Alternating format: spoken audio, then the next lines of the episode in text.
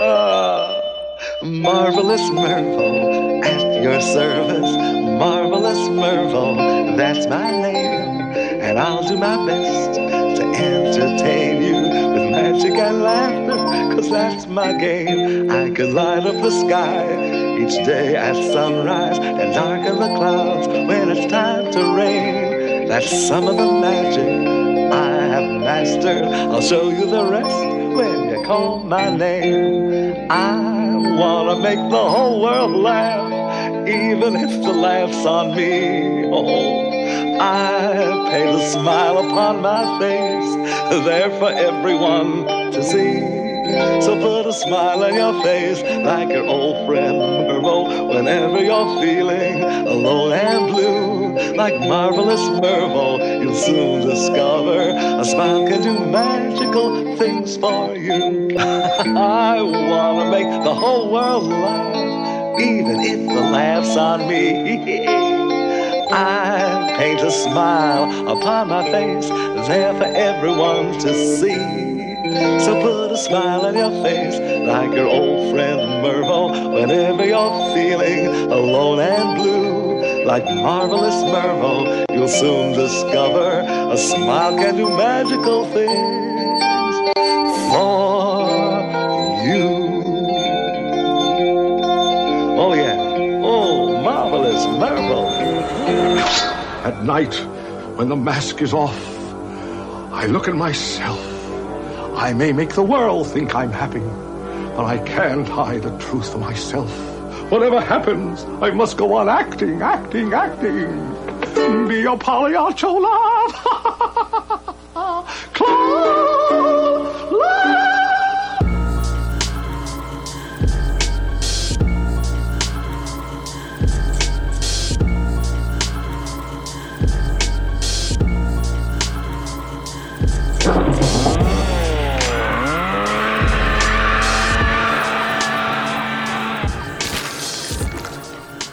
Welcome to Speak All Evil, the podcast you were warned about. I'm Trent here with Kevin, Kat, and Dave. Hello. Hello. Hi. Kevin is in New York City.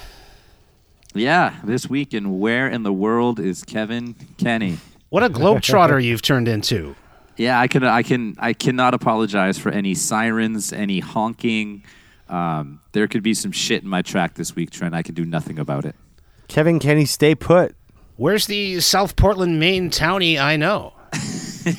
You've been uh, Memphis, Amsterdam, New York City, everywhere. You've never missed a week. Trying. This week was close, I got to tell you. And, uh, you know, it wouldn't Incredible. It wouldn't have been the worst week to miss, guys. Oh, next week, more creepy crawlies from Kat. She's going through all the creepy crawlies. Uh, hey, have you guys uh, seen Anaconda? I have. I have not actually. I thought she moved. I know she was at Grill Room for a while, but Oh, I'm not sure I know Anaconda. oh, she's a great gal. I love her. Um, Anaconda, 1997, on Netflix right now. I forgot about this cast: J Lo, Ice Cube. How could you Eric forget? Stoltz. How could you forget about Anaconda? Jon Voight. One, Kari one of the Wurr, Wilson once brothers. again. Owen Wilson, Yeah. Danny Trejo. Um, I'm not sure I've actually ever seen this on purpose. Well, you're welcome. Get ready. Also, lest we forget the other pick. Slither from 2006, written and directed by James Gunn. I forgot that was I'm a uh, fan. his Love that big one. debut. Just watched that. Already Just a watched that not too long ago. Gunn is um, a big deal now. Um, he's behind both Guardians of the Galaxy movies. Um, he did the last Suicide Squad. I know that I've seen Slither at some point, but I don't remember a thing about it. So I'm looking forward to that one too. I would like to say um, that when whenever Trent asks me for my picks, I send him emojis, and then he basically guesses what my picks are, and so I sent him the snake emoji and the worm emoji, and he was like anaconda, and I was like yup, and then he's like you can't pick snakes on a plane, so that's not going to be your second pick. I was like okay, well lucky for us. Setting rules, Trent. It's our That picks. wasn't it. Wow, I uh, I'm really jealous that you got the uh, dick torture week emojis. That's that's pretty uh, prime material. This week, I've put together a double feature of no particular theme other than uh, awesome, No. in my opinion. Uh, let's go in reverse chronological order here and start with Zombie Ass Toilet of the Dead from 2011, directed by Noboru Iguchi, who is probably best known to horror fans uh, for the 2008 movie called Machine Girl, which actually featured special effects by um, Yoshihiro Nishimura, who directed Tokyo Gore Police, which we talked about on our uh, Japanese horror episode. So he's done a bunch of stuff like that. Also done some uh, adult video stuff, which I think you can get a hint of here. But um, I love this movie. Oh, This is, you don't uh, say. a recent discovery for me that I found out about from uh, just from another horror enthusiast that I, I follow on Twitter. Um, this is the story of Megumi, who is uh, a young schoolgirl mourning the recent death of her little sister at school. Uh, and so, so she's going uh, on a, a weekend getaway with some friends out to the country, try to take her mind off things. Um, but of course, the trip goes sideways when her friend Maki, who is an aspiring model, decides to uh, eat a tapeworm from the brook trout because she's heard that. Uh, the, these tapeworms out here and the freshwater trout can help you lose some weight. Um, so she does that, and next thing you know, it's poop zombies and parasites and fart power. This movie has it all. Very excited to hear what people thought. I just want to say I love you guys as my friends and as my um, cohorts in this podcast. I have nothing to say about this movie. Oh, come on. Can you say the title for us at least? Zombie ass toilet of the dead. Woo! Thank you so much. Um, I don't know what you want me to say about this movie. I have nothing to say about this. What? I think I was set up for failure in Lots talking about this Lots movie because you know I hate poop. Me and Kevin both hate poop. It's true. Okay, I have I don't love it. I you do love it. You I, I picked don't. it. Dave's the poop guy. I'm not into the poop guy. I think poop is gross and not usually funny at all. This is an exception. Not funny. None of it is funny. The amount of buttholes that I saw this week was disgusting. Astronomical in the amount of buttholes that I would ever want to see. I have nothing to say about this film. It's not a film, it's a movie. Oh, come on. That's interesting because the uh, sequel is called Zombie Astronomical. Wonderful. I have nothing. Next person, please. Okay. Trent went low this week for me. This is my kryptonite. This this destroys me. Anything to do with I had entire sequences of this movie where I was gagging and pausing it and just being like, I don't know if I'm going to be able to get through it. However, I will say this. After like the first like 30 or so minutes, it's a lot less about poop and it's way more about farting. True. I'm, o- I'm okay with farts. I can deal with farts, you know?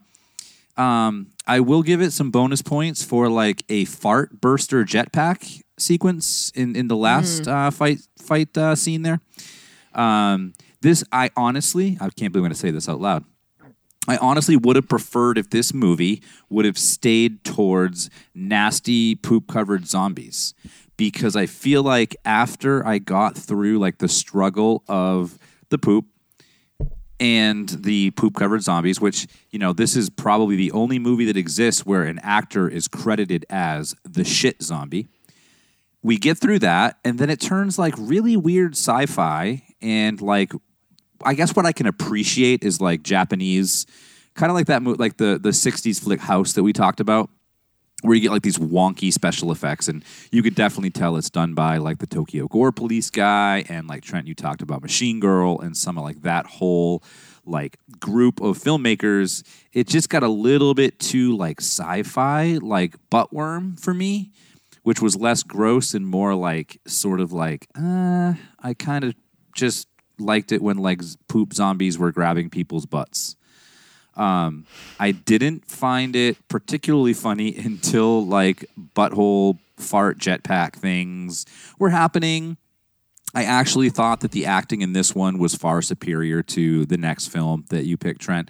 Um, I really did actually like the characters, and I thought that the director was definitely going like from his adult film experience um, and maybe some soap opera experience, like getting some like really over the top performances. Um, you had like the druggy guy, like Take, uh, who was just like so over the top that it was actually pretty fun to watch. Megumi, the main character, was very understated until she got like her karate on, which I actually also thought was like pretty good. Like overall, like a pretty entertaining movie. Not sure like where it fits. I, I wouldn't recommend this to anyone unless I like sat them down and talked to them first a little bit about it. Um, you know, I think Trent, you might have been a little bit overconfident when you said that this was going to give Tokyo Gore Police a run for its money because it falls way short, in my opinion, of that movie. Um, but hey, it was an entertaining watch. And I'm saying this from somebody that almost vomited his way through the first like 30 minutes of the film. Um, but I wasn't going to stop watching it. I definitely finished it like on the ride to New York City. Uh, took my earbuds out and said to my family, What the fuck did Trent just make me watch? But I'm not mad at you for it. I just think that you went a little bit low um, this week in terms of like hitting some of us below the belt. Uh, and I, I want a, a much more comprehensive uh, take from Trent because you you kind of like you skirted around it in your little introduction to this movie. So Well, yeah, I, I just wanted to get to the um, the feedback. I mean, I, s- I said I loved it. I you already know that. Um, I wasn't quite prepared for the uh, the initial reaction, the the polarization here. Loved it. Yeah, Loved thank it. you, Uh, thank you, Dave. I knew you would Trent's come There week. it through. is. I mean, I I think Trent's week this week says a lot about Trent. and I was thinking of like like what's the theme here that ties it all together? And I was trying to find a commonality between the two films and where Trent's coming from. And uh, the some of the things I came up with maybe synthesizer pan flute week. Yep, that's in there. Um, I think both movies are very triggering with clowns and anuses. butt week. Continuity nightmare. Yes, Both definitely. movies had some crazy continuity inconsistencies. People covered in blood in one scene in this movie, and then the next scene, not at all. Um, They're covered in poop in one scene and then not at all. I like this movie. It has the weirdest cold open ever. Um, and it has like uh, this Busta Rhymes loop. Yes. Um, it's like a uneven loop that repeats on a not clean loop. It's like it's weird that they they chose just the beginning of the song. I don't know if it was a royalty licensing type of thing or how that works, but uh, they used almost enough of the song to make the loop, and they just repeated it. And over like a 70s show meets James Bond title sequence. with lots of butts and farts. Amazing title sequence. I did like how this movie paced how extreme it got. It got like super extreme, uh, but it kind of like dabbles it a little bit, and it just gets more and more and more uh, by the end. And for me, that gave it some place to go. Um, it, the whole film was like just putrid, like shock value, uh, but it does pace the tricks out, and it really pays off at the ending. Uh, that's super over the top. Um, Totally insane. it's just like one of these big uh, grand finale like foreign film endings that uh, that's like why I'm here. So That ending blew my mind. To, to go that far after you've already gone as far as this movie goes, that just like took it to the next level um, for me. I thought it was interesting um, how many references there are to older movies in this, though. That whole cold open is right out of Frankenstein. You got the mad scientist in the lab, the thunder and lightning in the Lightning. windows. Um, yeah, doing this crazy experiments. Um, a lot of homage, I thought, to George Romero zombie movies, um, specifically Day of the Dead, which had the captured uh, zombie bub. Um, which and, and that was actually also called back to in 28 days later this has that again that same thing the scientist has um, has a poop zombie in his lab uh, chained up you know by the neck uh, in, in the same way bub was in day of the dead and he's using yes. it to further his you know mad science. Um, I thought there were Evil Dead references in this, like the eyeball flying across the room into someone's mouth, um, and even like the whole the whole premise and setting is somewhat um, hillbilly horror. Um, so you know, as absurd and, and over the top as this is, um, I really I didn't see it as any kind of gimmick. I think this you know movie is, is obviously steeped in horror movie traditions, and uh, obviously knows his stuff, and that that's on display here. So I thought that was one cool element of this. There's nothing that this relates to in horror. There's just nothing. Like you're saying that it's I just gave you a whole bunch being, of examples. it's doing of a what George talking about. Romero's. I understand what you're saying. You're saying it did a George Romero thing. It's doing this. It's doing that. Yada yada yada. No, it's all poop. It's a poop movie. Well, yeah, that To be fair, Kat, Stressed out. I used to say that I did not like Japanese horror, pretty much based on this movie and how over the top it was. Watching it a third and fourth time, I did like it this time, but the overacting and the crazy, like the dude with like the Tyler Creator wig, I mean, it was like so over the top the whole time that uh, it. I was like, okay, I'm in. I see what they're doing. Ever since we watched House, I've been like a little bit more open to some of the like really I love slapstick House. stuff. Here's the thing. And this is like a slapstick. I love House. I thought it was fun. I thought it was a funny situation. This is not that movie. It is a thousand percent different, and I'll tell you why. It's all poop. The amount of buttholes that I saw in this movie was the more buttholes I ever want to see the rest of my life. I didn't But I want to thought the see comedy that was amount. actually innocent. The comedy was actually innocent. I found it to be like Monty Python comedy. Yeah? And I thought that it, it was. Did ya? uh, I did.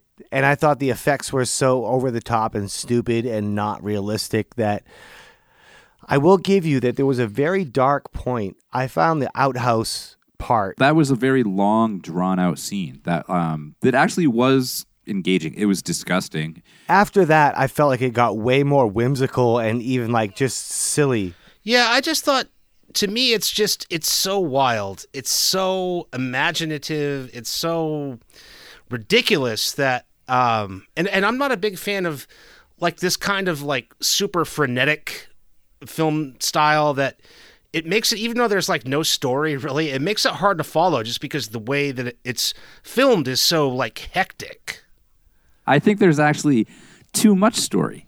I think for right. a for a you know mercifully short uh, exploitation film like this, there's actually too much story. It's actually pretty impressive, like what I think he sketched out in his brain, where you have like that cold open, you get the whole Megumi storyline with the sister that uh, you know met her untimely demise. Then you have the model that needs to stay skinny, so she wants to go to a river and find worms and a trout.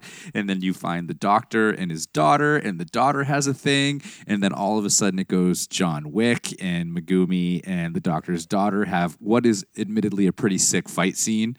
Uh, there's like actually, and then you get all the way back to what Dave was talking about with the Maki story arc, the model that you thought was just long gone after she eats the first tapeworm and then she comes back to be like the queen. I mean there's actually way too much going on here. And, and you guys said it like the inconsistencies definitely uh, apply here um, but there's actually maybe a little bit too much story. And that's i think my first take on this was it might have been a little bit better if it just stuck to like poop zombies trying to kill a bunch of kids Yeah, I shouldn't say there's no story. It, it just it's more like a thin excuse for mayhem. Uh, but there there is like a mad scientist thing underlying all of this that that makes it all possible. Is the story of this um, this scientist whose daughter has a terminal illness, and he's figured out how to engineer these uh, parasites from the river so that he he feeds them to her, um, and they like they like cycle through her. And and through that process somehow uh, it, it like keeps her white blood cells where they need to be. Some gobbledygook i mean it makes no sense but then she like poops them out and they're like really big and gross parasites so he just has to like run these parasites through her the whole time um, all the time and then he, what he's done with the villagers is he's using them as vessels or as he puts it, he's like he's farming the parasites with uh, the villagers. So that's what all the uh, poop zombies are. Um, again, it, it really makes no sense. But if if there's like a, a theme, an underlying theme to all this, I think it's about Megumi thinking that her shit doesn't stink. And that that's alluded to, you know, throughout the the movie and the setup. People are always saying things to her about how how like kind of high and mighty she is and how how prissy I guess she is like uh, Maki says something to the effect if you don't you've probably never even burped or released a silent fart quote unquote. And that all goes back to um, when her sister died her sister's like dying words to her essentially were that you you are the good one and you should live you are the pure one. And i'm she says i'm i'm just a dirty pig or something to that effect. I'm filth and i should be the one to go. So i think that's that's kind of like the underlying theme. And then and then um Megumi learns a lot of fart shaming in this uh, movie. A lot of fart shaming. uh, yes, lots of fart shaming. Um, then Megumi also learns this sort of lesson about sacrifice, about exchanging yourself uh, for others, and that's what she talks about at the end. And that's kind of like what I guess what she sees her sister um, as having done for her, and then she sort of like passes that along, and and is willing to sacrifice herself for others. Although she doesn't really, I mean. again, I don't know. Maybe that that's is at least the most that that uh, that I can get out of this movie, message wise. Underneath all the poop, I did see an ambidextrous zombie with his pockets full of shit. Uh, dude was just I saw that guy, launching yeah. uh, fistfuls of poop with both his right and left arm. So, like, good for you, ambidextrous poop Talent. throwing zombie. Um, somebody says I killed him with my butt. Uh, somebody says anal volcano. There's also that bat. That butt ate my bat. Hmm. Um, you fart and you fart until you die. That's your fate. it's That fate it's very sucks. quotable. Kat, you must like anal volcano. and fart acts like a as a jet. And then Dave, you mentioned the Busta Rhymes beat, which totally threw me off. But then the credits end with two live crew. I mean, there's a lot going on here.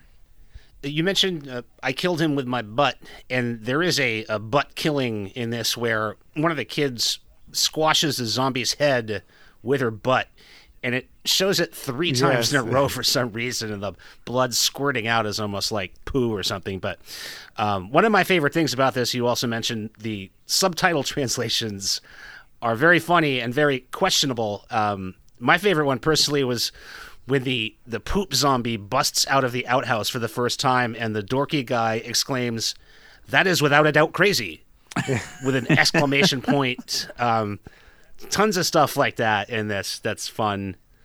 I, I liked when the, the stud guy's uh, head was inflating and he said he was feeling lightheaded. That was one of the milder scenes in this whole thing. That whole scene would be a centerpiece of a lot of horror movies, but that's just like Very scary. light stuff in this. Um, you can rent this on Prime. Uh, you can watch this on YouTube. Check out Zombie Ass Toilet of the Dead.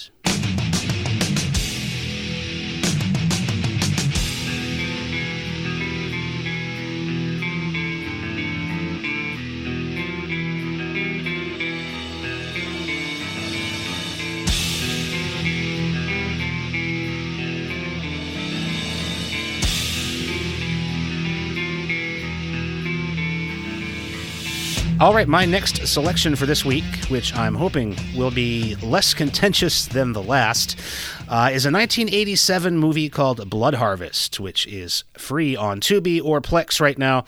It's also on a couple of the more obscure cult oriented subscription sites, one being Night Flight, uh, and the other is uh, called Arrow. And, and those both have all kinds of like off the beaten path stuff. Interesting um, services.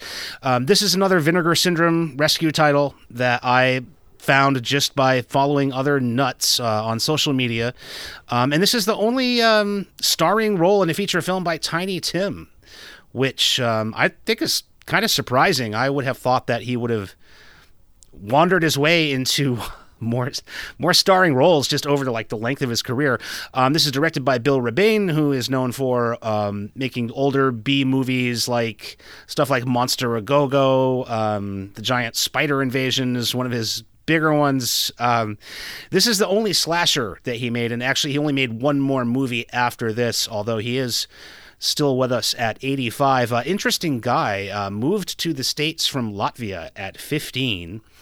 Uh, and settled in Wisconsin, where he ended up uh, later building uh, what he called the shooting ranch, which sounds like a similar uh, deal to what Dino De Laurentiis did, which we talked about a couple weeks ago. This is like where he would shoot his movies, and even um, held like a nostalgia concert there at one point, which is how he met Tiny Tim and cast him in Blood Harvest. And Rebane has, was um, or is or has been uh, very involved in like public life in Wisconsin. He ran for governor of the state twice. He is credited with the creation of the Wisconsin Film Office. So he's done all kinds of cool stuff. Um, Blood Harvest is a classic homecoming tale, which we have seen many of. It's about a young woman named Jill who returns to her small town after having been away at school and finds the town is in turmoil because the bank has been repossessing and selling off uh, local farms. Of course, her dad works for the bank and he is now missing, as is her mom. Um, but her old childhood sweetheart Gary is still around, as is his weird brother Mervo, who is played by Tiny Tim. Mervo now spends most of his time dressed up as a clown and going around freaking people out in some kind of like trauma response to their parents being murdered. I love this one. I've seen it a few times now. Um, it's so quirky, it's so offbeat and no budget um, and you know it poorly made in, in many ways but i think this movie has a lot of charm interested to hear if you guys found that or not Uh, I thought this was like a slasher of mice and men. but um,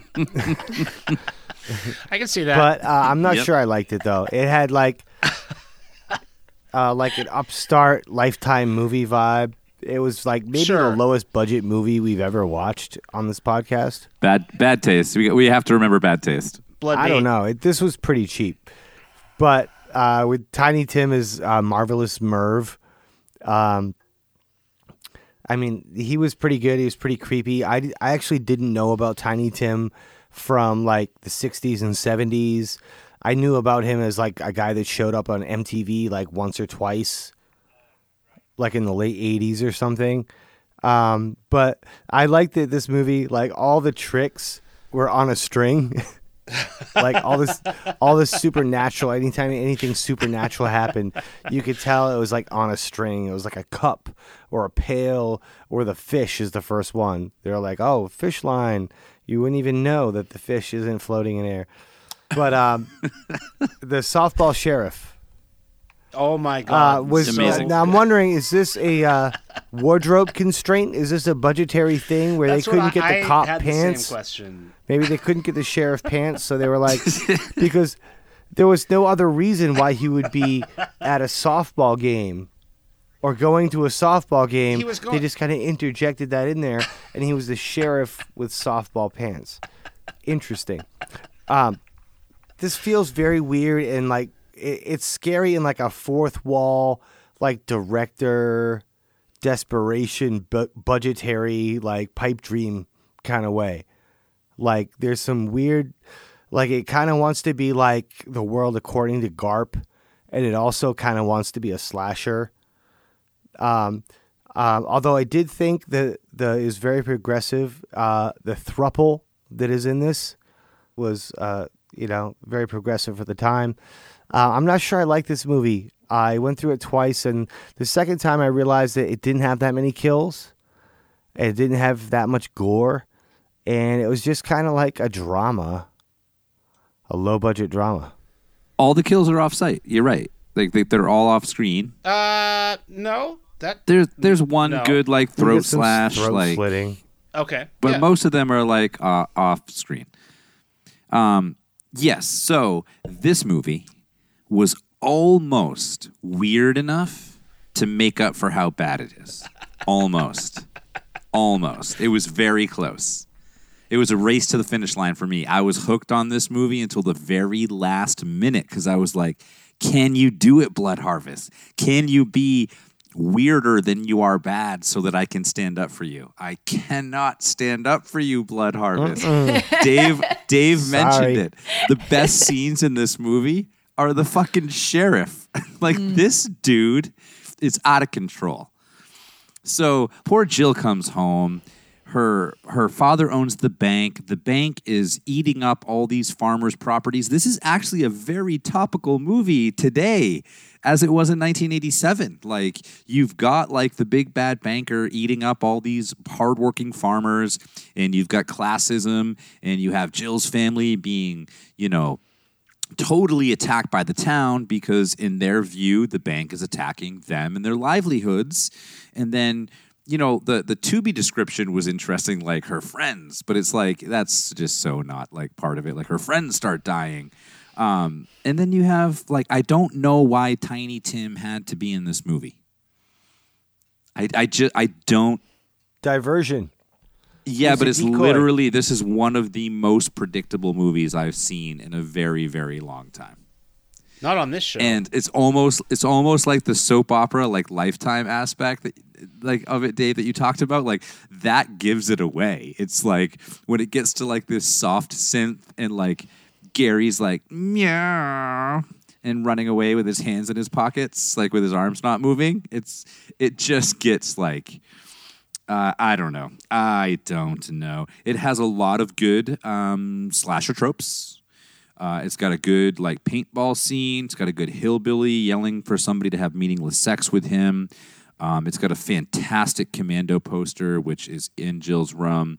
Somehow she has like a Picasso esque. Robin Williams sketch also in her room. Like this movie is acid with a bunch of boobs, which no one's even mentioned yet. There's a ton of boobs and asshole. and Bush. Gary's got a hairy ass. More like Bush Harvest. I don't know. The, the, I, I guess I guess what, where I should have stopped is um, for me, this movie didn't quite push the weird past how bad it was. And, you know, R.I.P. Tiny Tim, like you said, Trent, this definitely did not add to his resume or his legacy. Says you. This one was a weird one. I really don't like clowns.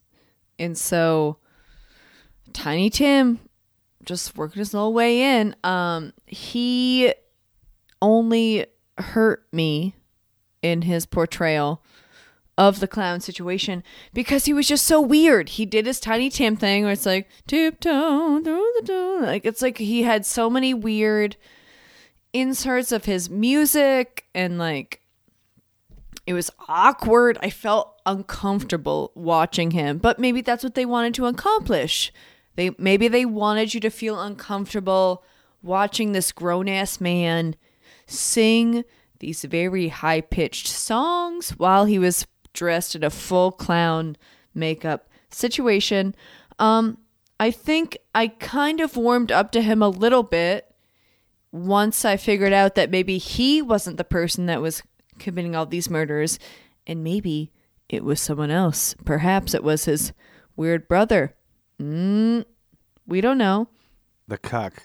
The cuck of the situation could have been the Uh, other I one. I don't think that's not. I don't think that qualifies as he's not a cuck. I mean, he's a high school sweetheart. He, he also he also Friend zone. still stays super weird and like super pervy. Yes. Yeah, very. he does say super Yeah. pervy and that he Super what? Form. pervy Pervy. Oh, okay. in that he like is naked and then also makes her naked and then it's like touching her little boobies or big boobies. It wasn't great to watch. It wasn't fun. It wasn't a fun watch for me. I don't know. Um there was no good part of this movie to me. This whole thing was terrible. Um I will say that the girl who the ma- the final girl, if you will, um, was so bad at acting that I think they had to make her boobs come out to make up for the fact that she was so bad at the rest of it. That they're like, you know what? Bring a titty out. You know what? That seems like the best idea because she was so bad. You know, this has become like almost a uh, comfort movie to me of of sorts because I've seen it. Trent just acts like nothing. The last eleven minutes didn't happen. Yeah, well, you know, opinions are like what we saw a lot of in the last movie.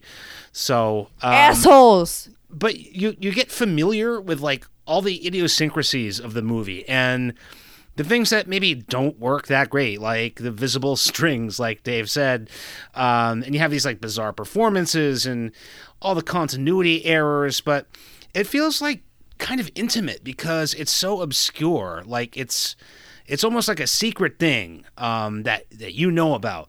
Um, but I actually thought there was a lot of pretty like skillful misdirection in this movie. Some of the scenes with Tiny Tim, um, as obvious as it becomes at some point, and I, actually I'd like to know when Bill Rebane thought the reveal was in this movie because it's definitely nowhere near the end. Um, but I would question Kevin you saying that this was the most predictable movie you've seen in a long time. We see a lot of movies that I think are best described as totally predictable. So I don't know about that. I had this one pegged from the get go. It was very, very blatantly obvious, especially if you know the character of Tiny Tim, I suppose. And, and it was just too obvious that, like, what Bill Rebane was doing was like, ooh, I'll try to do this. But the second that the house was vandalized, the window was broken with the brick, and everything happened. And she came home, Jill came home, or I'm sorry, she decided to run through the woods to get to town which again is a ridiculous sequence. The paintball sequence is so ridiculous. And then got the sheriff back there in his softball uniform, and the house suddenly wasn't vandalized. The you know scarecrow wasn't hanging in the door, and the window was fixed. Like I was like, is this a supernatural thriller? Is this a Well, didn't like- Gary didn't Gary fix it? Yeah, how long was she in town? She ran in town to fucking get the sheriff and came back, and this guy like fixed a window. It was very obvious then. I think this is one of the hornier 80s slashers that we've seen, which, um, you know, the 80s slashers have a reputation for being, you know, one of the randier subgenres, but uh, this one I think is way up there just in terms of like the amount of nudity and um, weird sex stuff going on and, and full frontal nudity. And then there's these scenes that the movie just like glosses over, but there's these scenes where somebody is uh, chloroforming Jill and tying her up and taking nude pictures of her at night. Like that just happens a few times. And there's that never comes back. yeah, no, just like, oh, like yeah, nowadays, okay, that, would be like, happened, uh, ooh, they showed up on Facebook. yeah, but it yeah. never comes back. Like I was Nope. waiting for like the scene where they're like in the local paper and they're like blasting her family's name. No, it's it's bad. It's it's pretty bad. And it is horny, but also I will say this. There are a couple scenes in this movie where I guess both Jill Gary's trying to get with Jill and then her boyfriend Scott played by Peter Krause by the way in his first yes, role right. he's a legend. Uh, they both like she turns both of them down, and they don't do a typical '80s thing where they're like, "God damn it, Jill! Now I have blue balls." They actually both just like sort of like run away like weenies. I thought one of the more intriguing things about this was that the end of the movie sets up for a sequel. Like it, it does the whole classic thing where you think the killer is dead and it's over, but then he suddenly opens his eyes and says Jill. Like there was maybe some thoughts of like doing another one, which is pretty funny. Um, to think that anyone involved would think that this had sequel potential, but I would be uh, very interested. There was obviously some weird, like, obsession thing going on here. That he was obsessed with this woman, and then, like, he used his weird. I don't want to. What's. I don't know how to correctly word his brother, Tiny Tim. Mervo. Mervo, yeah. Um, would you say he was Uh, fun loving. fun loving? Well, he's uh, traumatized. Is I was the impression that I got because Sure, um, Mervo sure. and Gary's parents have been murdered, and so there's at one point Gary says, you know, ever since the parents' death, basically. Mervo spends more and more time in the clown makeup and he like rarely even takes it off. So I think he's kind of like disassociating into this um, clown character that he's created to, you know, to deal with the loss of his parents and what he knows about it. because that's another part that we haven't talked about that the movie kind of hints at, doesn't really say outright, but Mervo knows. Well, I don't want to get, I guess, uh, I don't want to get into spoilers here, but um, Kevin, I can see that your family has somehow freed themselves from the locked They have. uh, hotel bathroom that you've been keeping them in while you do this. So we're going to have to uh, end it there, but don't listen to uh, the naysayers on Blood Harvest. You can take it from me. This is a great one. Uh, check it out.